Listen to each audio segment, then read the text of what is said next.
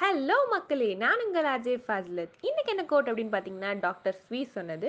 முடிஞ்சு போன ஒரு கசப்பான விஷயத்த நினச்சி எனக்கு இப்படி நடந்திருக்கவே கூடாது. என்னோடய வாழ்க்கையில் மட்டும்தான் இவ்வளோ கஷ்டம் வருமா? ஒருவேளை நான் இப்படி பண்ணியிருந்தால் எனக்கு சரியாக இருந்திருக்குமா? அப்படின்னு முடிஞ்சு போன விஷயத்த நினச்சி அழுகிறத விட்டுட்டு ப்ரெசண்ட்டில் வாழ கற்றுக்கணும் இன்றைக்கி இது நடந்துச்சா?